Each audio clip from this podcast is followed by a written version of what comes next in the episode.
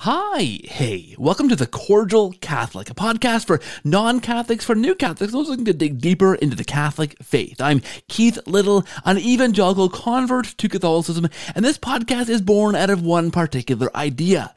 It began for me when a Protestant pastor I was working for asked me the question what's more important, the Bible or tradition?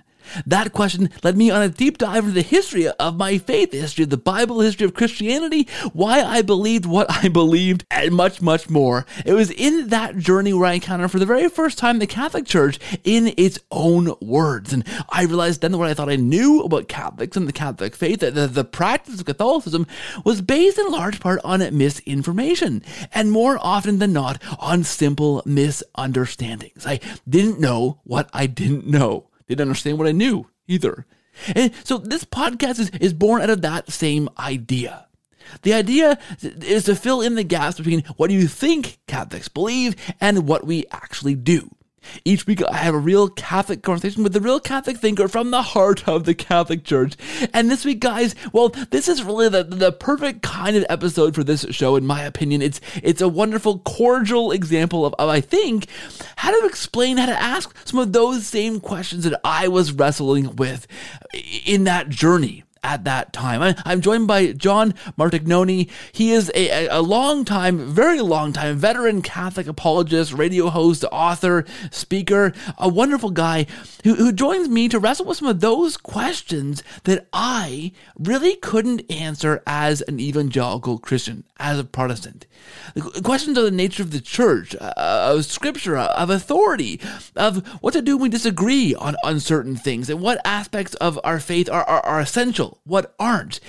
These kinds of questions, these things that I encountered as an evangelical Christian and really didn't know what to do with. Well, you guys know the end of, of my story. I became Catholic, and for me, that was a, a an answer to a lot of those kinds of questions. I'll, I'll, I'll, leave you to make your own conclusions. I think that's the cordial thing to do. And, and John's right there with me in that same camp. We're not going to say, hey, convert or die.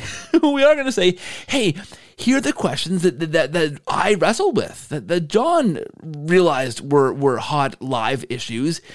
How do we answer these questions? Right? If we're going to live a truly examined life, an examined faith, if we're going to really hold our faith, you know, at, at our chests, in, in our hearts, in, in, our brains, logically, right? With, with our mind and our heart and our soul, we have to wrestle with questions of faith deeply, time and time again. That constant conversion to Christ when these questions arise. This is an important part of the Christian faith for non-Catholic Christians, for, for Catholics, for all of us who claim to follow Christ. So, so this is that. This is, this is a wonderful conversation. I, am really fired up to bring it to you. As, you. as you can tell, it was amazing. I really hope you enjoy it. This conversation, this show is brought to you by our, our patrons at patreon.com slash cordial Catholic and our one-time sponsors at paypal.me slash cordial Catholic. Guys, this isn't my full time job, so your support of this show, your, your listening, your prayers, and your financial giving helped make this thing go and grow week after week. I, we couldn't do it without you, so thank you for your support. If you want to support this show as well, those links are in the show notes. Please prayerfully consider that and then have a look at how you can help us out. And thank you in advance. And now, without any further ado, my fantastic conversation with John Martignoni on uh, on the questions that I wrestled with as an evangelical that I just simply couldn't answer. It's a wonderful, cordial conversation. I hope you love it. Please listen and enjoy.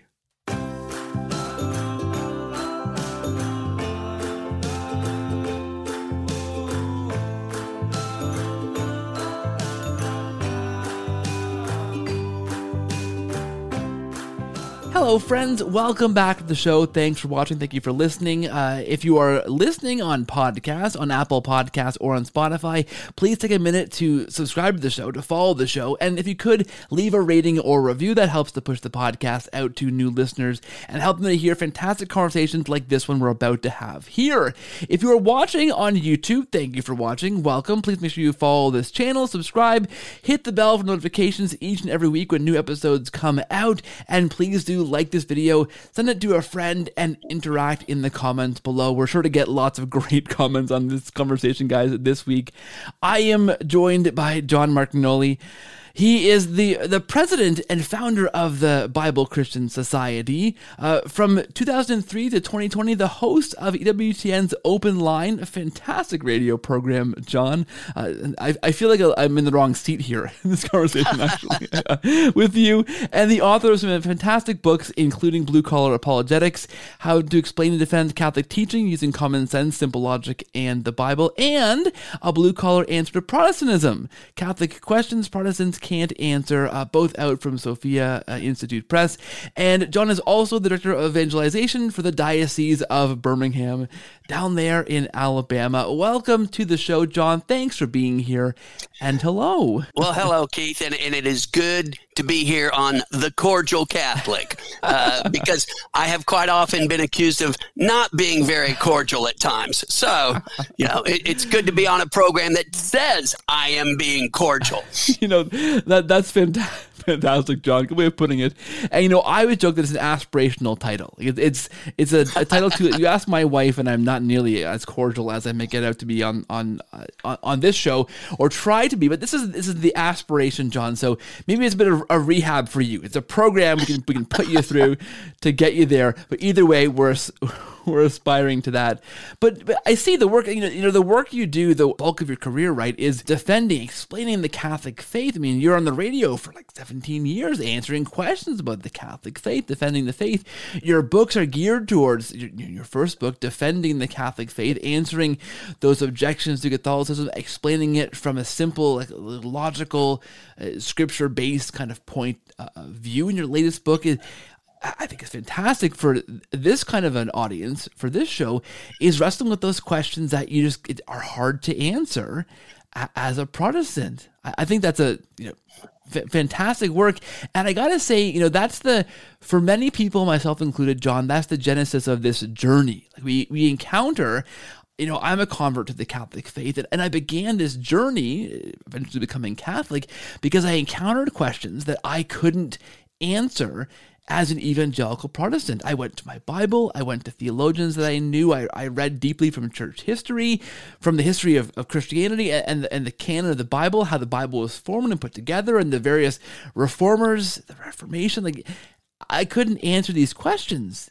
And for me, and for many listeners to this show, uh, John, the, the answers are found in the early church fathers who, as you dig deeper, look and sound more and more Catholic. And then you turn to the teachings yeah. of the Catholic Church. I always say this, John, that all those misunderstandings and, and misconceptions I had were really based on me not reading the, the Catholic Church in her own right. words, right? I read from authors who talk about the Catholic Church or, or listen to debates or, or, or tapes back in the day or lectures on YouTube, right? That, that were from people who were talking about the Catholic faith who weren't actually Catholic right? So right. this kind of work that you're doing in these books, your talks, right? This kind of work, John, is the is the meat of the thing that I think I I'm trying to week after week bring to our listeners. Not to say, hey, Protestants, you're you're an idiot. You said before we we went to air, John, you're you're not the idiot. you said right.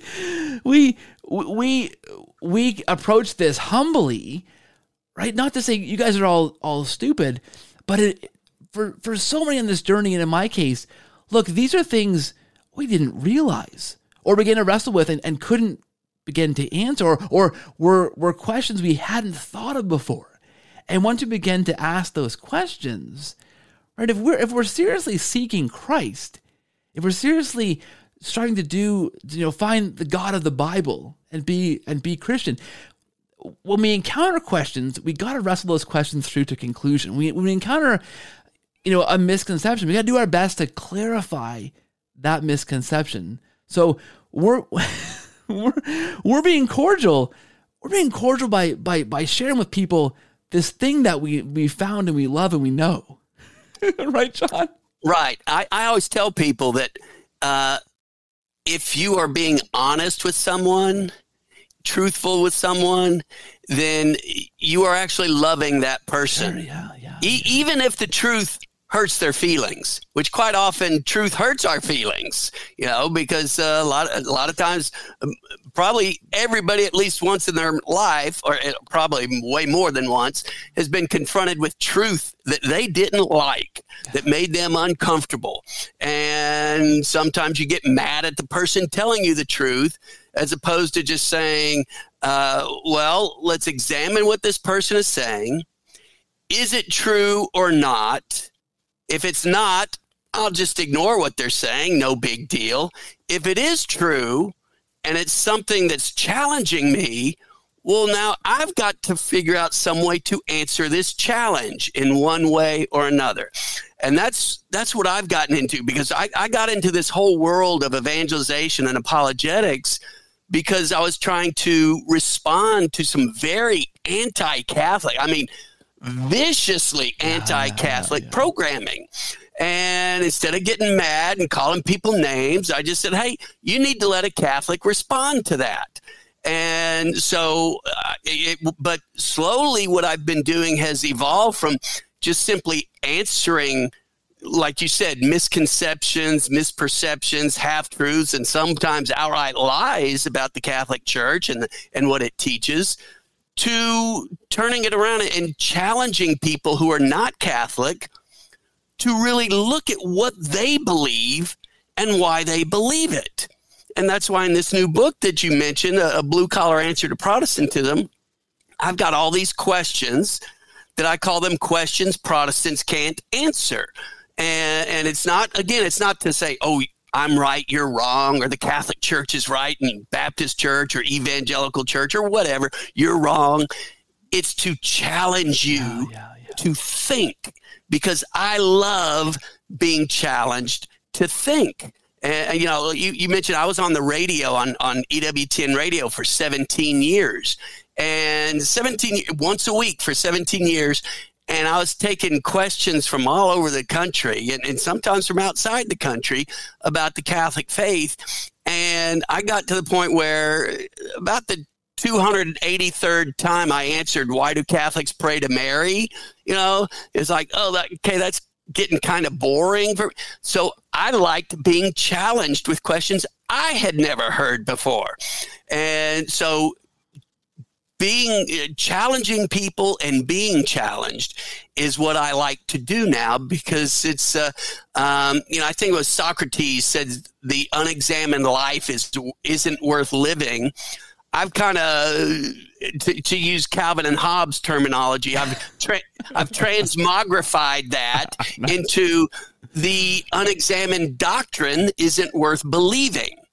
And so if you if you believe something you know, if you have the intellectual capacity to know why you believe it, well, then you ought to know why you believe it. Yeah.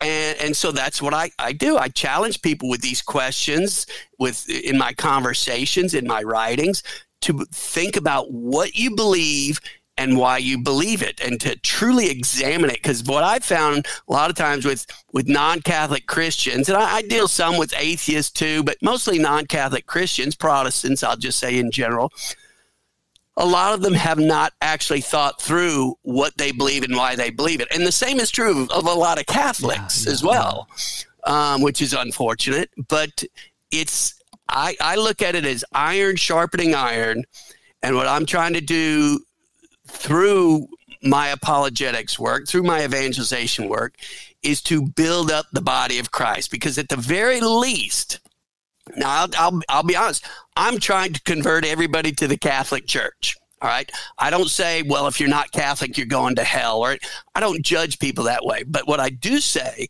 is it is my belief that the Catholic Church is the best vehicle or the best avenue if you will, for any given individual to reach salvation.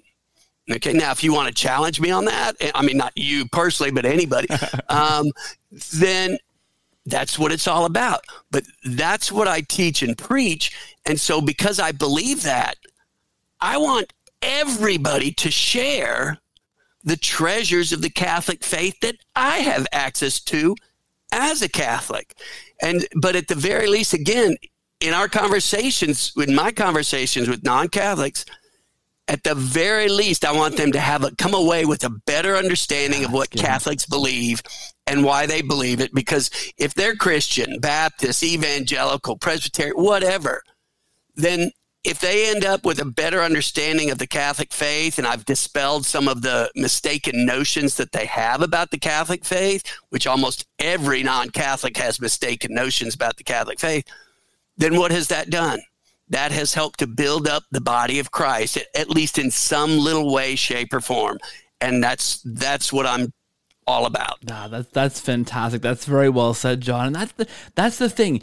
And I, you're right on so many points there. And I think one of the things that jumps out at me is, and this I, I think Jimmy Akin from Catholic Answers first kind of mentioned this idea talking about sola scriptura, is that so many of these things that we inherit, and Jimmy of course is a convert as well, uh, like my like myself, we inherit we kind of we we inherit them right? So, you know, you, you I, I, became Christian at the age of, say, 13, 14 uh, in, high school. I went to the Christian bookstore and I got a Bible. It was handed to me and I began to be a Christian, right? Didn't know that you know, that was literally a tradition being handed on to me that here right. you need to be a Christian. It's the Bible. I didn't know there was other faith traditions. There was the history of the Reformation and the history of the church where, where prior to that, there were other ways of being Christian, right? And so those things we inherit, and I'm, I'm glad you mentioned Catholics too, because we're, you know, Catholics, cradle Catholics, I think, are equally guilty of this, and many times, unfortunately, as, as you said. But you inherit this thing that you don't necessarily really spend time to, to challenge and to examine and to really understand. You inherit a tradition you assume, well, oh, this is the air that we breathe. We believe this. Our Bible has this many books. We believe this about these kind of things here. And you don't realize that the air you're breathing, the water you're swimming in, is a certain kind of air, right? Or, or, or, a flavor of water, or, or a certain pond that you're in. To stretch that metaphor a bit too far, you don't you don't you don't realize that, right? And you, and I think, like you say, John, and this is perfect asking those questions, being exposed to those things, that iron sharpening iron, like you your faith unexamined in the face of questions like these, uh, of questions that force you to dig deeper, that that's hardly any faith at all. Like we need to be digging deeply into these questions, right? As, as much as I hate to to watch really good, you know, non-Catholic Christian debaters or or or theologians or YouTube apologists, I'm like, oh, that's, a good argument against my Catholic faith? But it forces me to to then look deeper. How would, how do I answer as a Catholic? And it forces me to dig deeper into my own faith, right? So I hope that we can do the same thing here and force, not in a bad way, in a deeply good way, force everyone listening to just examine those things they hold, that air they breathe, the, the pond they swim in, a bit more closely and go, hey, you know what? I, I haven't heard this before. Or, you, you know what? I, I kind of assumed this was the case, I, but it's not. And I want to begin maybe, there, there's so much in in here. In, in, I'm looking at your second book here. We can't even we can touch the first one. Maybe that's a whole other thing to go into, John. So you, you can mine from what you want to, but there's a lot to tackle here. I think maybe I want to begin with the idea of the church in general, because here's one of those things that I just inherited and believed as a non-Catholic Christian, right? I was, I had friends who were Pentecostal, so I, when I became Christian, they were Pentecostal, so I was Pentecostal, kind of, kind of de facto, and we believed that the church was this kind of universal body of Christ. There was no like physical building. There was a church, you know, Cedarview Community Church in, in Newmarket, Ontario, wonderful church, great people, but it wasn't part of anything other than say a denomination that was then part of this this body of Christ that was a, that was linked to invisibly all the Christians who were saved in quotes around the whole world. But there wasn't this idea of a physical hierarchical church that encompassed all Christians all over the world. We didn't believe that was a thing. Of, of course, then you wrestle with the question well, what was Jesus founding when he talked to the apostles and started a church? But I got to that a little bit later. What I inherited when I began was this church that was just an invisible kind of body of Christ. And we were part of a denomination, but so were the Baptists, and so were the Methodists, and so were the Presbyterians. And they were and they were all saved. They're all part of the Christian church. Catholics actually weren't, in our opinion, at, no. that, at that point in, in my in my faith journey. But that's the idea we inherited. Now, poke some holes in that, John, because I I encountered problems with that as I began to look deeper in that in, in church history, because that wasn't always the case of what Christians believed it to be, right? So where right where, where do you begin with a, with a with a kind of a question like that or, or a subject like that to begin to kind of dig deeper into that? Well, uh, two things I do. Number one is I ask people. I say, okay, was the church, however you define it, was the church founded by Jesus Christ? 100% across the board. Yes. Okay. Is the church guided by the Holy Spirit? Pretty much, again, anecdotally, although I've asked the question hundreds of times, I've talked to thousands of Protestants within the last 25 years. Uh, the answer is always yes. The church is guided by the Holy Spirit. So, okay, so can the church founded by Jesus Christ and guided by the Holy Spirit teach error in in faith or morals. And that's where you get kind of sometimes you get a blank stare. Uh, sometimes you get you know an immediate well no of course not. Uh, but then and if they say no of course not, then you say well then okay tell me this.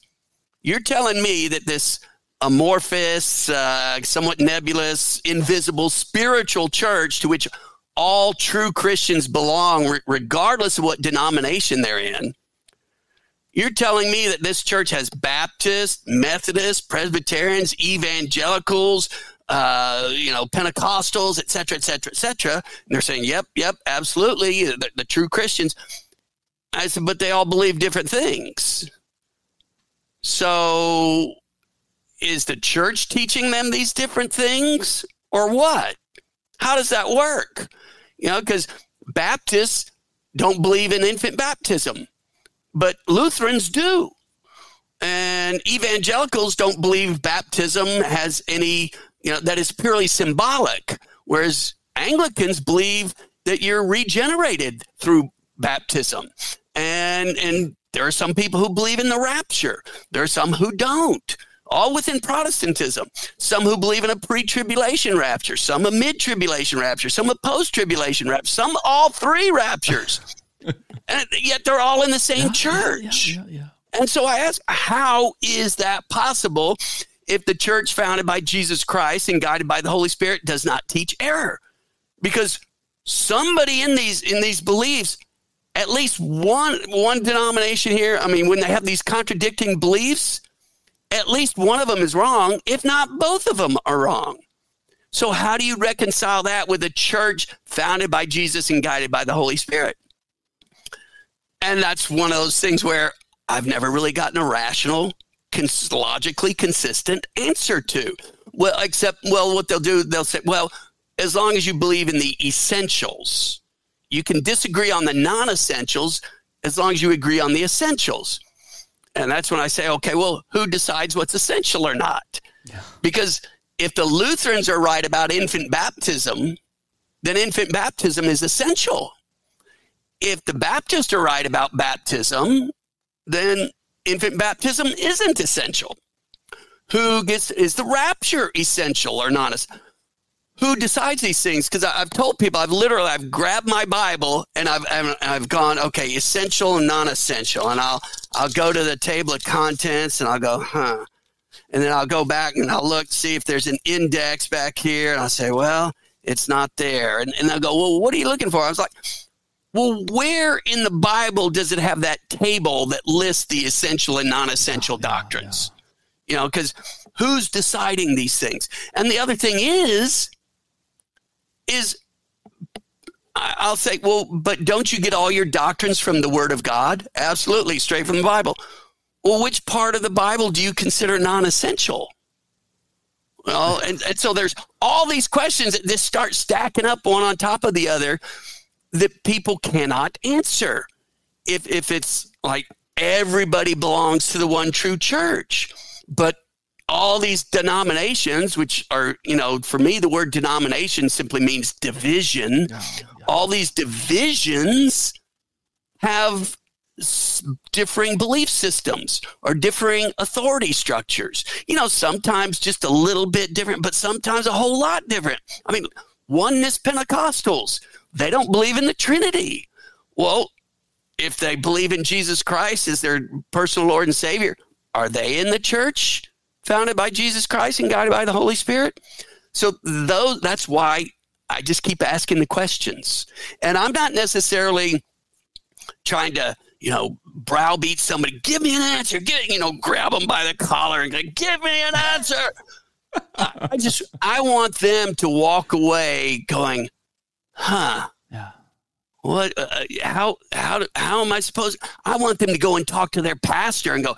This Catholic guy asked me these questions from Scripture about this and that, and I couldn't. Answer. How do we answer that, Pastor, and get the pastor thinking about it as well? Yeah. You know, I want people to think about what they believe and why they believe it, and that's why. And with the church, basically, it comes down to authority in your uh, doctrinal beliefs, your moral and your doctrinal beliefs, faith and morals, who has the authority to decide what is authentically Christian and what is not authentically Christian? Is it each individual who can read, who picks up the Bible and reads it and says, this is how I believe the Holy Spirit has guided me to interpret this Bible, and I come up with this set of beliefs? Or does the church founded by Jesus Christ and guided by the Holy Spirit have the authority to make those decisions as to what is and is not authentically Christian doctrine and practice? That's the question I try to get to with everybody. Yeah, that, that's that's fantastic questions and a fantastic approach, John. I love it. And I think of two things right away. I think the first thing is my good friend Dr. Doug Beaumont, a convert himself uh, at a Southern Evangelical Seminary. He was teaching there and, and, working under the late Norman Geisler, you know, evangelical heavyweight theologian. Uh, Doug was working working as an assistant for him on, on one of his systematic theology textbooks, helping him to, to source it in the early church.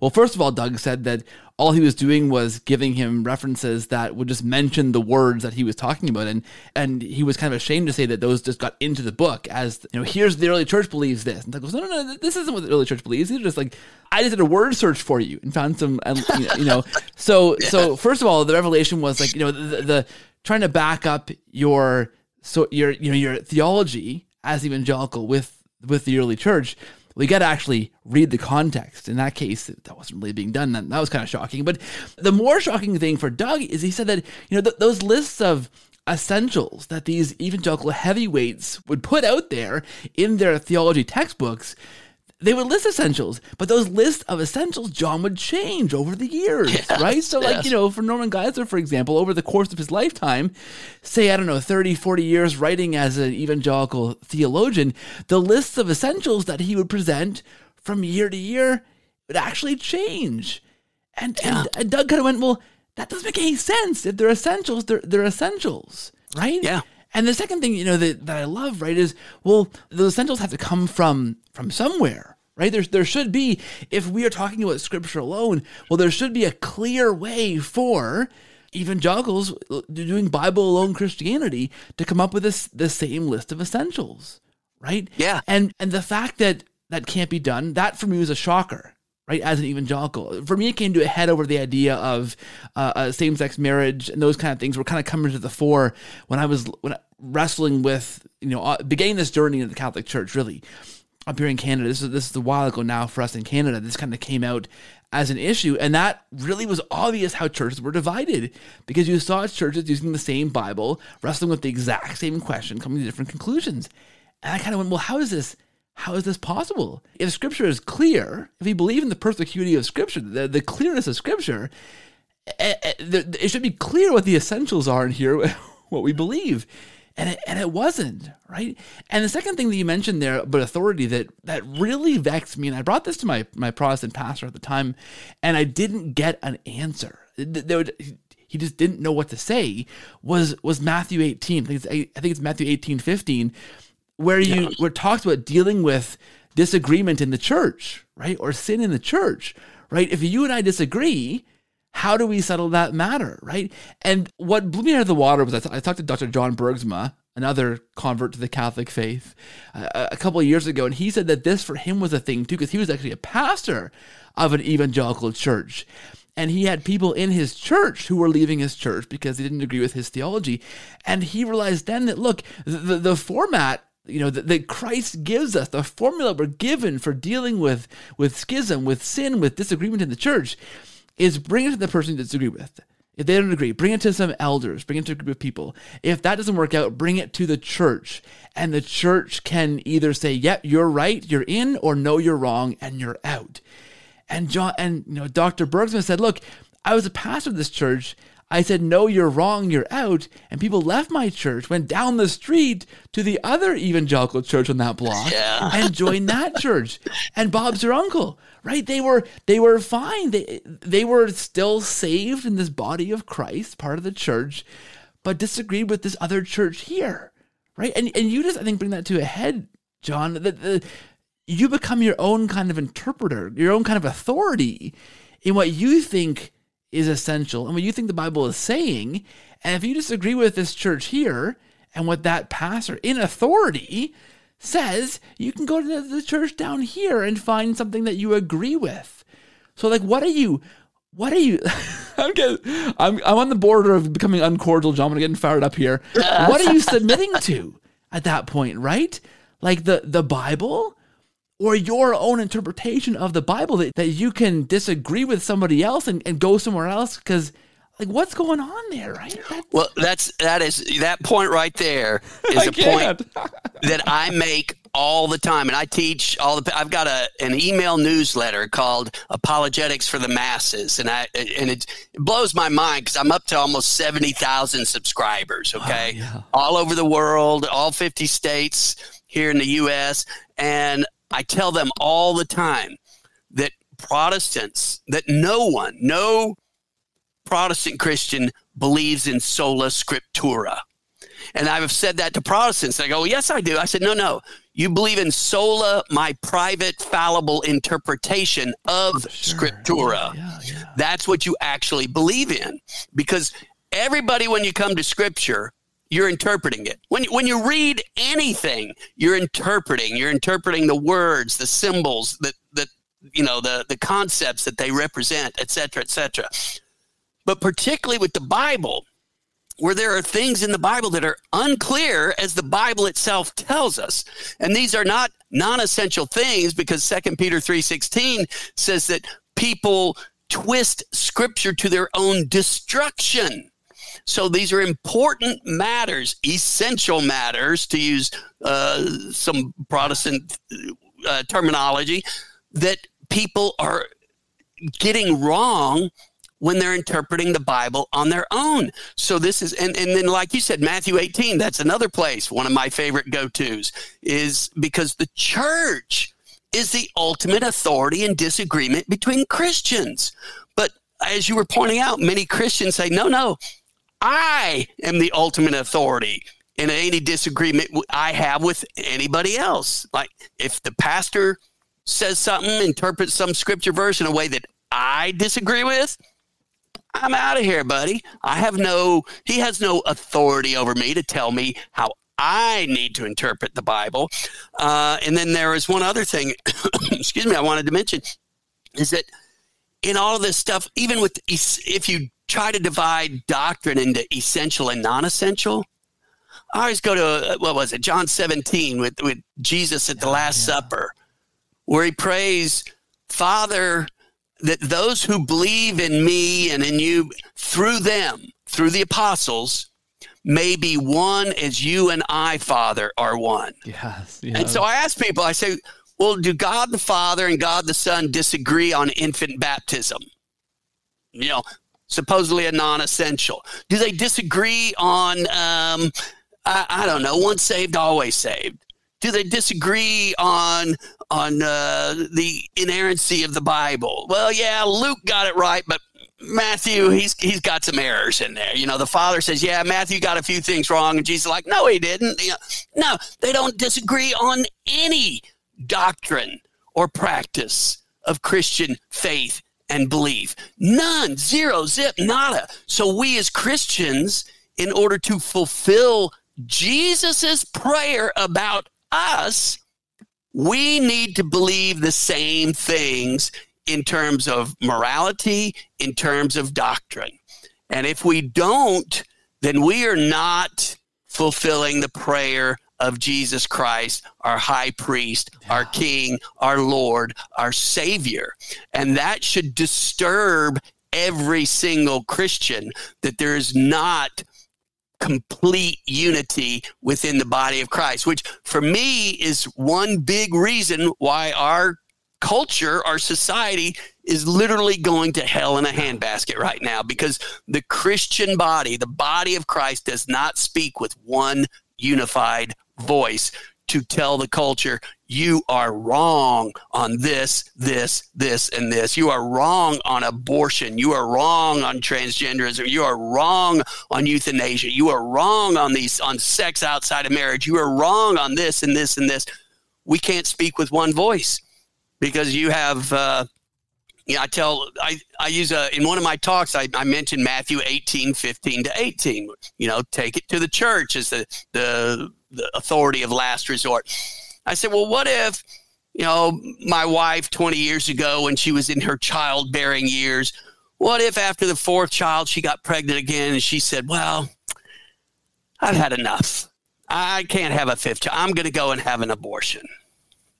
And I go to her, as scripture says, I say, honey, that would be wrong. You're taking a life, a, a life that is valued immeasurably by Almighty God Himself. You can't do that. Ah, I don't care what you say. So I go and get two or three witnesses, and we all go and tell her it's wrong. She, ah, I don't care about that. So she agrees, okay, I'll take it to the church. And I take it to the Catholic Church. And the Catholic Church says, yep, she's wrong. She can't do that.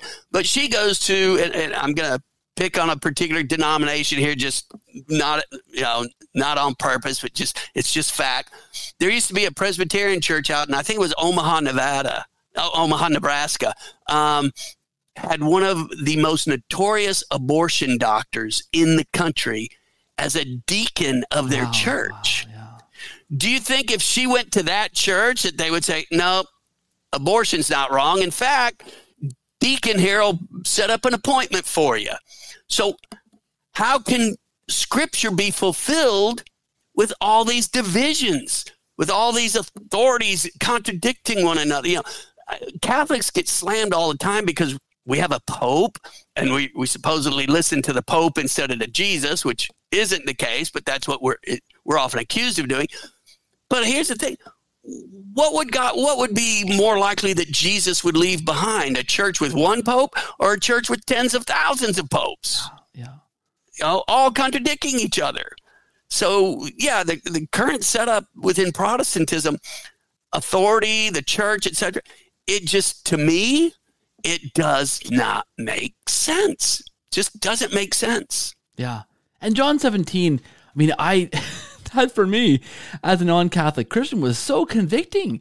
I read that and I went, okay, well, where is this? First of all, w- with the format that Christ leaves us for di- solving disputes, which, as you illustrated, I, I said the same thing. It, it can't be, it cannot be properly implemented. We, we can't do that. Right. Right. In Protestant Christianity, it's not possible.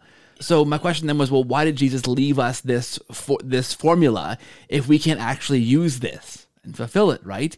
Isn't that broken? And would Christ leave us a, a broken system like that, right? Uh, and then with John 17, okay, well, we don't have this unity. We're not one as he and the Father are one. So why would Christ pray for that? Why would we why would he yeah. ask us to, to do an impossible thing? Set an impossible goal for us, right? It doesn't seem like a very kind and loving thing to do to give us A, a system that won't work, it doesn't work properly, and, and B, set a goal that's impossible to attain right? And I and I have some good Anglican friends who are you know kind of Anglo Catholic, kind of like, well, you know, we we tried the Catholic thing, didn't work. We're Anglican because we value Scripture and tradition equally, but we don't want the Pope kind of thing. And they're kind of, to me, it's kind of a, a depressing kind of stance. is like, well, we as humans broke that and it's our fault. We can't we can't fix it now. So yeah, maybe that system was meant to work originally. Maybe we weren't we're supposed to have that unity in John 17. That was a real thing we could have at one point acquired. Maybe we were supposed to be able to resolve, resolve disputes like Jesus says in Matthew 18, but we broke that and it's impossible now. It, it, it can't be fixed. Well, well, well, again, like, you know, uh, wouldn't you think that, that Christ would, would have foreseen that and would have said, like, you know, here's a system for the first 1,000 years or 1,500 right. years. And, and after that, here's what we're, what we're going to do, right? Or something, right? That, that, that's just not, doesn't make any sense, especially if we're saying sola scriptura is the thing, Bible alone, because the, that's the, the system based on the, that's the biblical system for resolving disputes in Matthew 18. There's no other yeah. thing. And, and if that, if we're saying, yeah, it's broken and can't be fixed and it's our fault and whoops, oh well, try our best.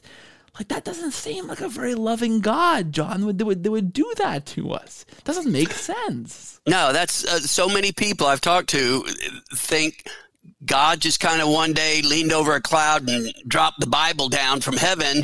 Boom. There it is, guys. Have at it. Uh, well, what? This is how we're supposed to figure out what's true Christianity, what's not true Christianity, what what are good morals, what are bad morals, what what are good teaching, what is false teaching. Each one of us picking up the Bible and reading it on our own. And then what I get into, I, I um, you know, I had a, a dialogue one day with a uh, pastor at a, a Bible church here in the Birmingham area. And he, he hit me, he started hitting me right off the bat about, you know, no man is infallible, your Pope is this, this. And he started reading scripture verses to me. And he would read the scripture verse and he'd go, What that means is, what that means is, and then he'd read it up, yeah, what that means is.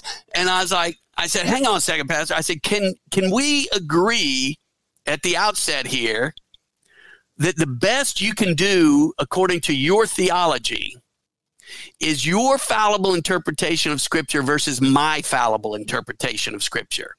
That's the absolute best we can do because you don't have authority over me and I don't have authority over you. And he's like, and he, he was stunned. I, I could tell by looking on his face, he had never, ever considered that proposition. And so he's like, well, uh, nah, nah, you know, and he kind of hems and haws, but eventually he sort of indirectly lets it go, you know. So we go on for another several minutes, and then I give him a scripture verse or two, and I said, well, the way to properly interpret that. And then he goes, wait a minute, John, and he sticks his finger just right in my face. Wait a minute, John. You just said the best you can do is your fallible interpretation of scripture versus my fallible interpretation. And I just kind of smiled at him. I said, No, Pastor, I said, that's the best you can do. That's your theology.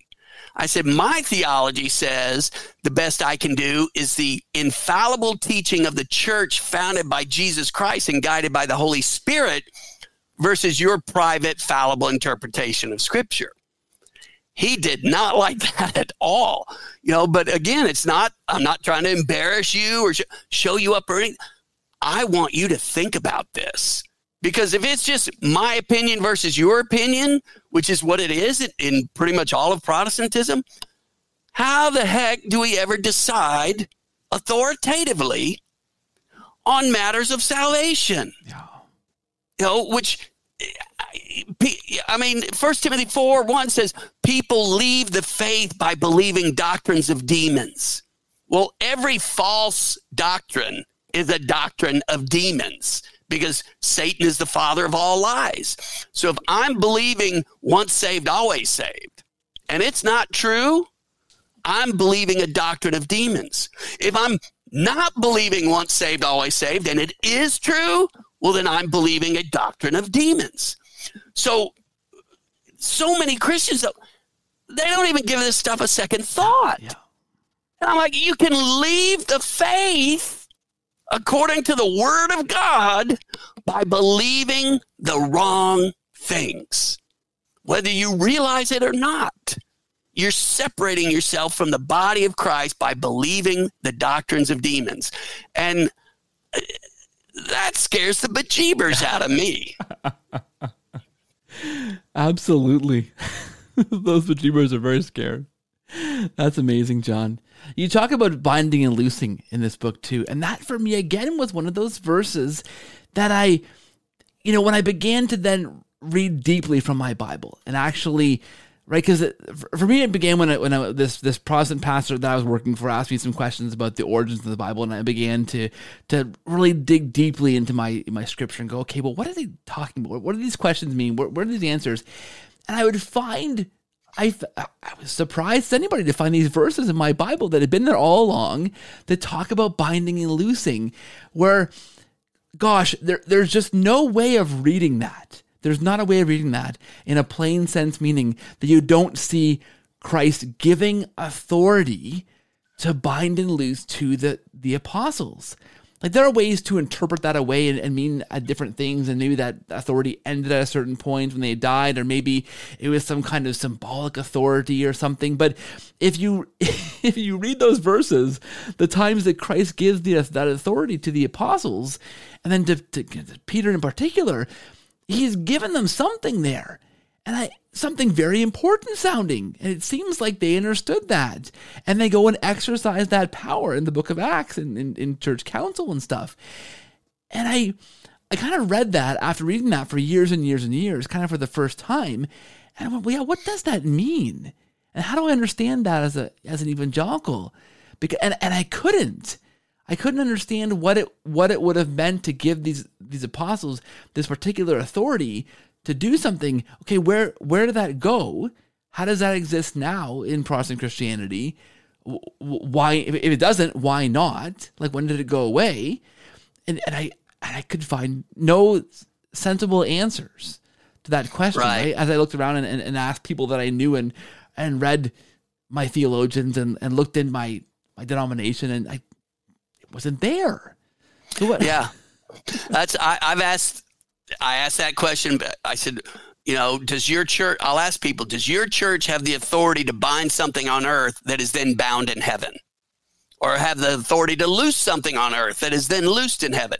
Most, the vast majority of Protestant denominations and churches do not claim to have such an authority, at least the ones yeah, I've come yeah, across. Yeah, so what I what I get in response is, well, what that means is, and they explain it. I've had it explained away several different, you know, ways that people have come up with to explain away the fact that Jesus very obviously gives his church, the church he's founding, the authority to bind on earth what is then bound in heaven and to loose on earth what is then loosed in heaven. And again, that's one of those things. That's why it's in my book because it's one of those things that I have never gotten a consistent, rational, scripturally consistent or logically consistent, rational answer to my questions. Well, he gave this authority. Where is it? Who uses it? Who exercises it? Who has a history of exercising this authority in the last 2,000 years of Christianity? Know, well, my church does. Now, again, tell me my church is wrong. Fine. Make the argument. But my church at least claims to have this authority. Most other churches don't even bother making the claim. I'm like, well, then how can your church be the church of the scriptures, of the Bible, if you don't even make the claim? It's like, I tell people, I taught my kids, each, each one of them, when they're, I think, turned nine or 10, I asked them a question. I said, How long ago did Jesus live? And they were like, Well, you know, and with a little help, they get it 2,000 years ago. Oh, okay, yeah. I said, Did Jesus start a church? And they're like, well, and so I read them Matthew 16, and upon this rock I will build my church. And go, okay, yeah, Jesus started a church. So then I say, okay, Jesus lived 2,000 years ago. He started a church. So how old should Jesus's church be? And that's when even my nine year olds would look at me and go, Is this a trick question? You know, because uh, 2,000 years? I say, Yeah.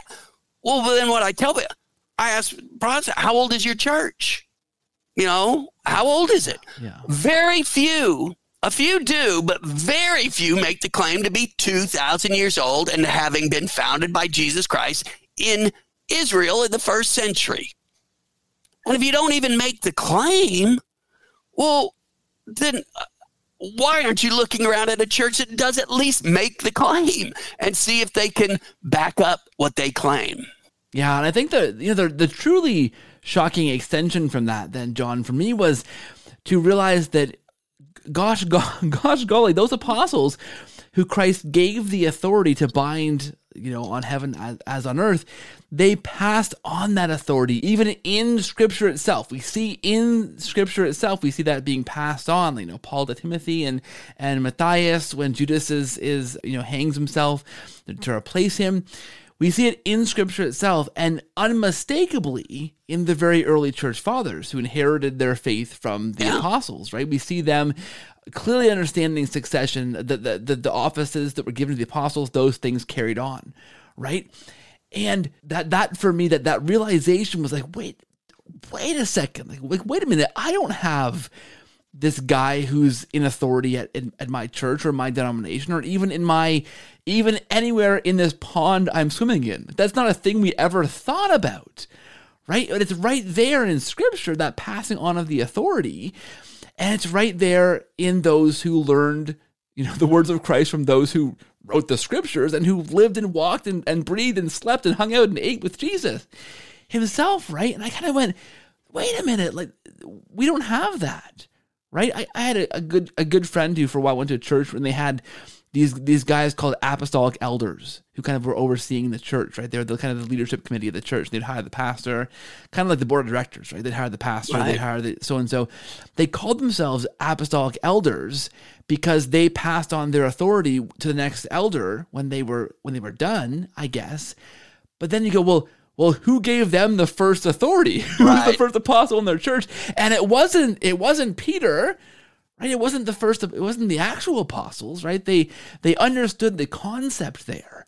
But nowhere, nowhere in my orbit as an evangelical did we ever claim that we had succession back to those apostles.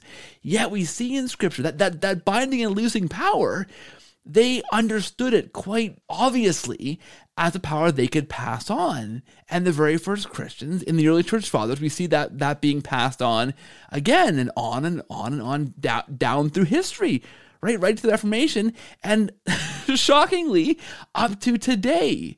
Like when I realized that, I was like, wait a minute.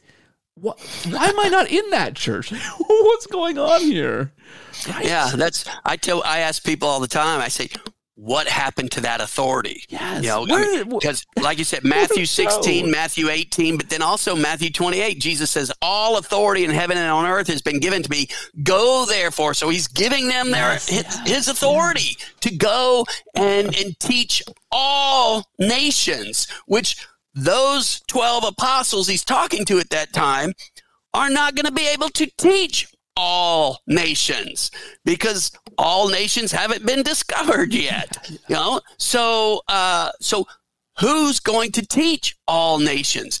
But what i get in response what i've often gotten in response is well that authority died with the apostles. Right. And so i say well number one where does it say that in the bible? Yeah. Number two so what you're saying is okay, the church needed Jesus' authority in the first century when the apostles were still alive. But after that, we just got it right and didn't need that authority anymore. We didn't need anybody with Jesus' authority to be able to bind and loose on earth what is bound and loose. We didn't need that anymore. No, we needed it more after the apostles yeah, were gone. Yeah, yeah. And so it just makes no, again, these these books. Why I call my books blue collar, whatever, blue collar uh, apologetics, or you know, blue collar answer to Protestantism, because blue collar to me reeks of common sense. Sure. You know, plumbers, uh, farmers, factory workers, etc. You got to have common sense to do your job. Yeah. And so these things that I'm talking about, these questions, they just come out of common sense and simple logic. Yeah. What happened to that authority? It's right there. And if it is dead with the after the apostles, why even mention it in the scriptures? Because now you got me looking around for some church that has this authority. Yeah. But if it's not there, well, why the heck, Holy Spirit, did you inspire Matthew to put that in the Bible? Yeah. You know, you're, you're, you're, just, you know, you're, you're slapping me in the face. Yeah. You're making a joke yeah. of me. You know, on. it's like, I, I, John, I pulled a good one on you. You know, really? Come on. Yeah. That makes sense. it doesn't. And, and, the I don't know the, the the icing on the cake, the cherry on top for me, the thing that really was like, yeah, you know what, I'm not crazy in thinking this, was when I read Saint Francis de Sales, uh, you know, this the exiled bishop of I think it was Geneva at the time of the right. Reformation, writing to the Protestants, kind of like in his area, you know, who who are newly following these these Protestant reformers, leaving the Catholic Church in droves, and one of the things he said was, wait a minute, Protestants who gave you the authority to start these new churches? Because that yeah. wasn't a thing you did, right? You didn't just go off and start a new church. You were under the authority of the bishop, who was the who was the guy who, you know, appointed priests to churches and established things in his in his diocese. That was the way that it was done up to the Reformation, and I wasn't yeah. imagining it or thinking I was crazy and this this must exist somewhere because it was there. And when it was challenged, kind of for the first time the Catholic Church said, wait a minute, we don't do this. This isn't how it's been done. Because it hadn't been, it, it, it was a new thing to do that at the Reformation, right? That was the way, that authority, that succession of authority, that was the, the normative thing, right? And, and then you go, okay, well, if that wasn't, if they were all wrong and mistaken that, it did die at the apostles and wasn't passed on, well, the, they were wrong for 1500 years and, and doing it wrong until these reformers came along and, right. and, and, fixed it. Is that a loving God? I mean, I, I, I just don't see, I, I didn't see, and maybe I'm wrong. Maybe we shouldn't be Catholic, but I didn't see a way out of that that made any logical, common, blue collar sense. Yeah, that's, I, I tell people all the time, I say, look, by your system of theology, I with my finance degree and MBA, and yeah, I've done a lot of self study and apologetics and scripture and all that, but no no formal degrees, no bachelor, master, certainly no PhD in theology uh, or scripture study.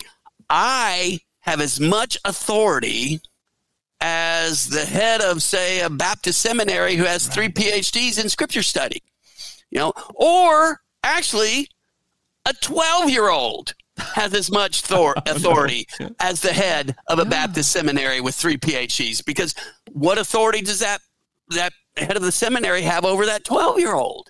None.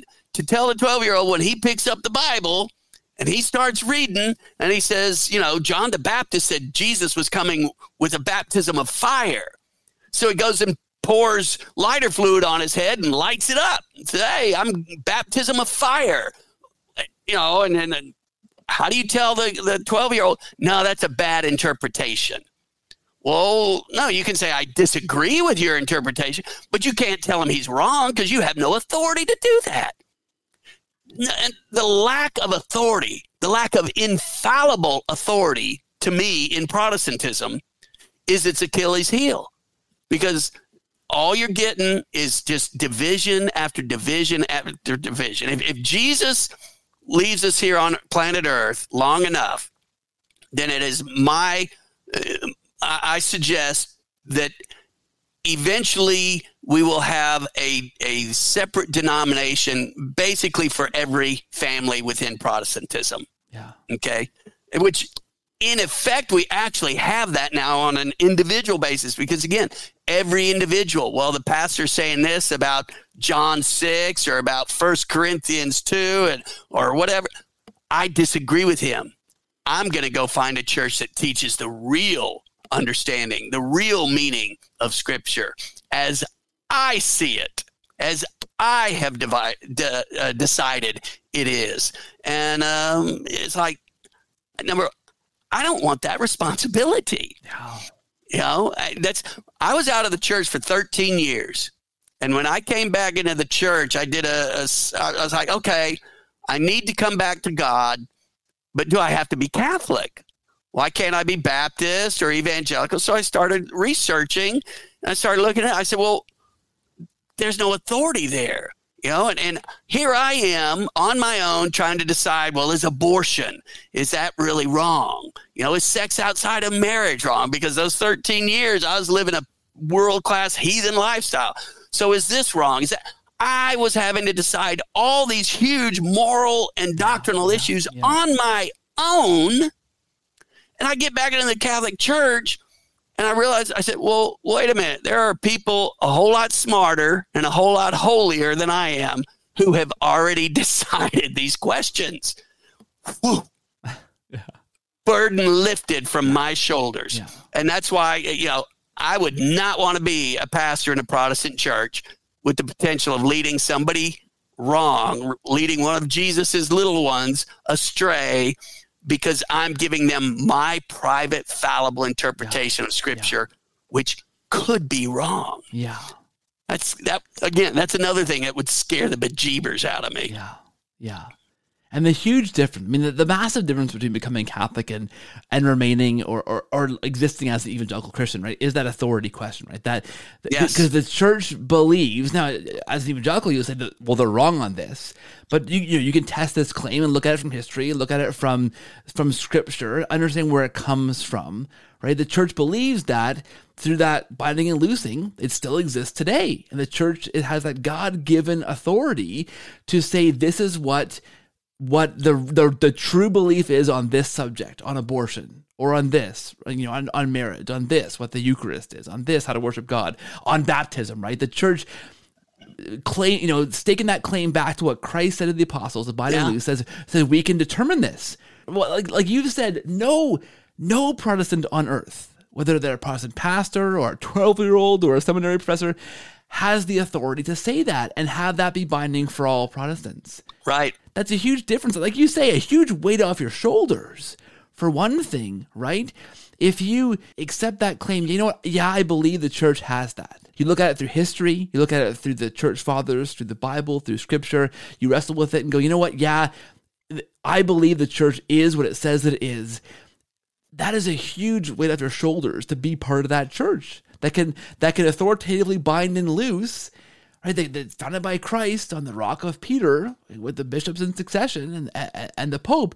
Like that's a huge difference in how you live your faith life based on that wrestling with each and every doctrine to try and figure out what what is the best biblical interpretation of this thing when there are just a multitude of different options, right? That's a huge yeah. different way of living your faith in those two camps. That, that, right. I, I can't overstate that. Right? Well, that's when it comes to uh, just underlying the whole thing. This this this doctrine or dogma of sola scriptura, where I get to read the Bible by myself, answering to no authority outside of me and my own imagination to decide what is true and what is false in regards to Christian doctrine, morality, and practice. So I, I, debated a Church of Christ preacher several times in several different cities several years ago, and uh, one of the one of the topics we did was sola scriptura. The proposition was every question about Christianity can be answered from the Bible. He was the affirmative, I was the negative. He gets up, gives his first 10, 12 minutes. I get up and I ask a question. I said, Pat, do you believe the Gospel of Mark is the inspired, and inerrant Word of God and that it was written by Mark, the uh, disciple of both Peter and, and Paul? He said, Yes, I do.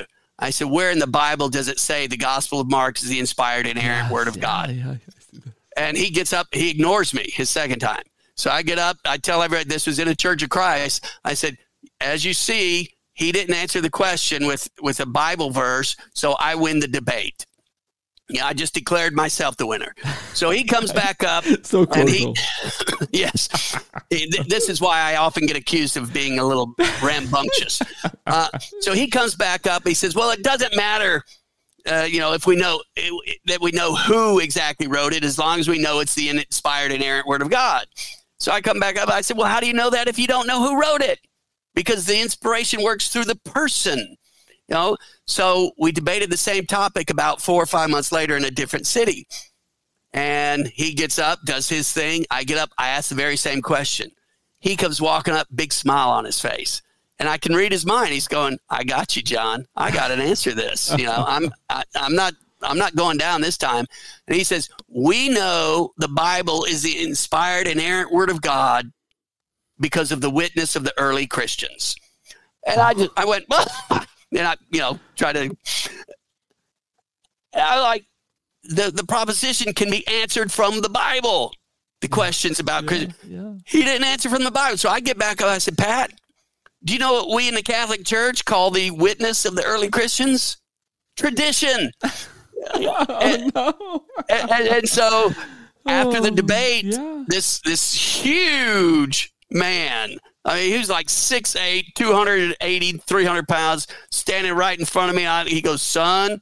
I go, yes, sir. He goes, I'm a deacon in this here church.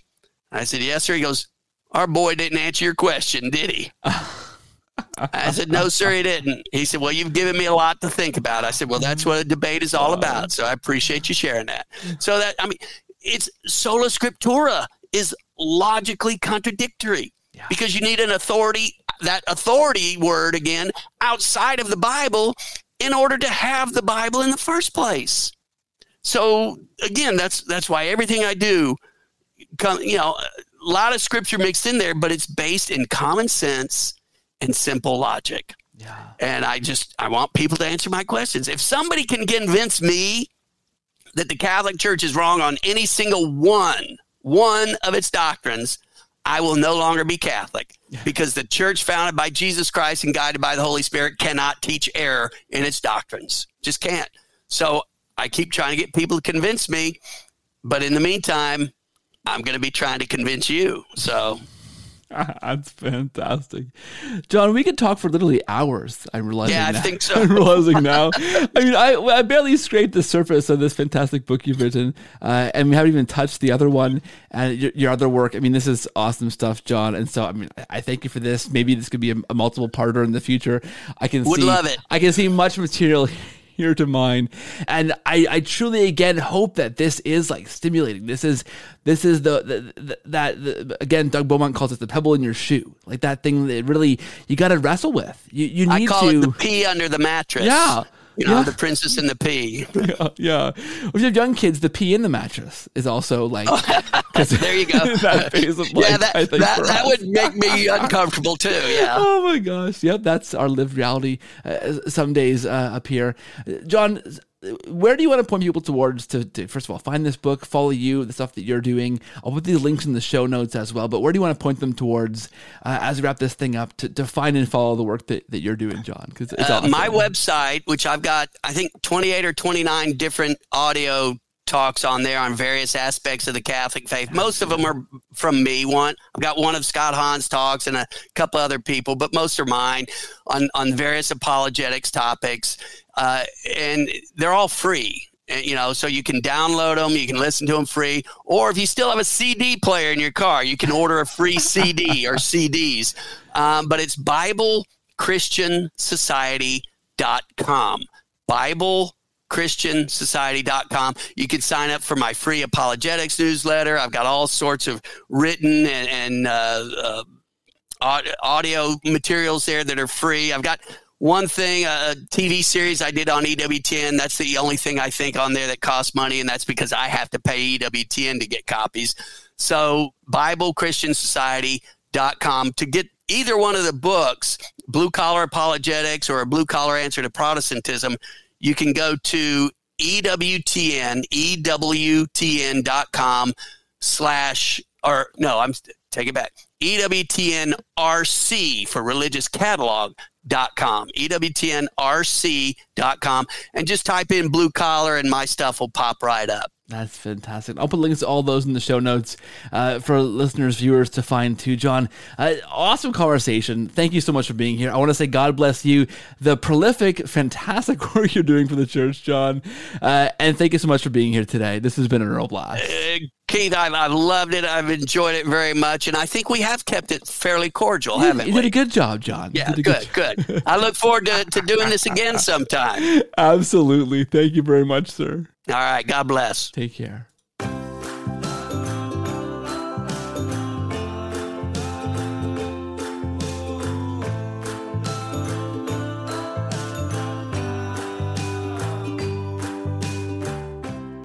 Well, the problem with a guest that you really enjoy talking to is that you look at the clock halfway through and go, oh my gosh, it's already halfway through and we've only scratched the surface of this conversation. We barely even uh, got a, a bit into this thing. And I have a list of questions and I've gotten through the, first question and I, kind of go, oh, shoot, what's next? So hopefully I can get John back on the show for more, more of this because for me, th- these are the kind of questions that really I wrestled with as an evangelical. The, the, the same questions that I think are important to really examine, to, to chew on, and you may come away with different answers that I came away with, and that's completely fine with me, but they're questions I think worth asking. Hopefully you find that too. Let me know. CordialCatholic at gmail.com is, is my email address for your feedback. I'm often inundated with emails and can't get back to all of them in a timely fashion, but I do read them all and write back as soon as humanly possible. So please do reach out there, cordialcatholic at gmail.com. TheCordialCatholic.com is our website for show notes and, and links and, and my blog and those kinds of things. We're on TikTok, we're on Instagram, we're on Twitter at Cordial Catholic. We are on Facebook, The Cordial Catholic. And to watch what you're hearing, head over to youtube.com slash The Cordial Catholic. Hey, while you're there, please do me a favor and subscribe to our channel. It's growing bit by bit, but I but everyone, everyone always says, "Hey, why isn't this channel bigger?" These are great conversations, so please do head over there if you can and subscribe to that channel because that helps to grow and tell the algorithm to, to show this video to more people. And thank you. If you're listening to Apple Podcasts or on Spotify, same thing goes there. Ratings and reviews help. And thanks, guys. Know that I'm praying for you. Please pray for me too. Talk to you next week. Thanks for listening. Take care, and God bless. This show is brought to you in a special way by our co-producer patrons over at patreon.com slash cordialcatholic. A special thanks to Ellie and Tom, Kelvin and Susan, Stephen, Suzanne and Victor, Phil, Noah, Nicole, Michelle, Jordan, John, James, Gina, and Aram for your special support at the co-producer tier and making this thing possible. You guys are fantastic. God bless and thanks for your support.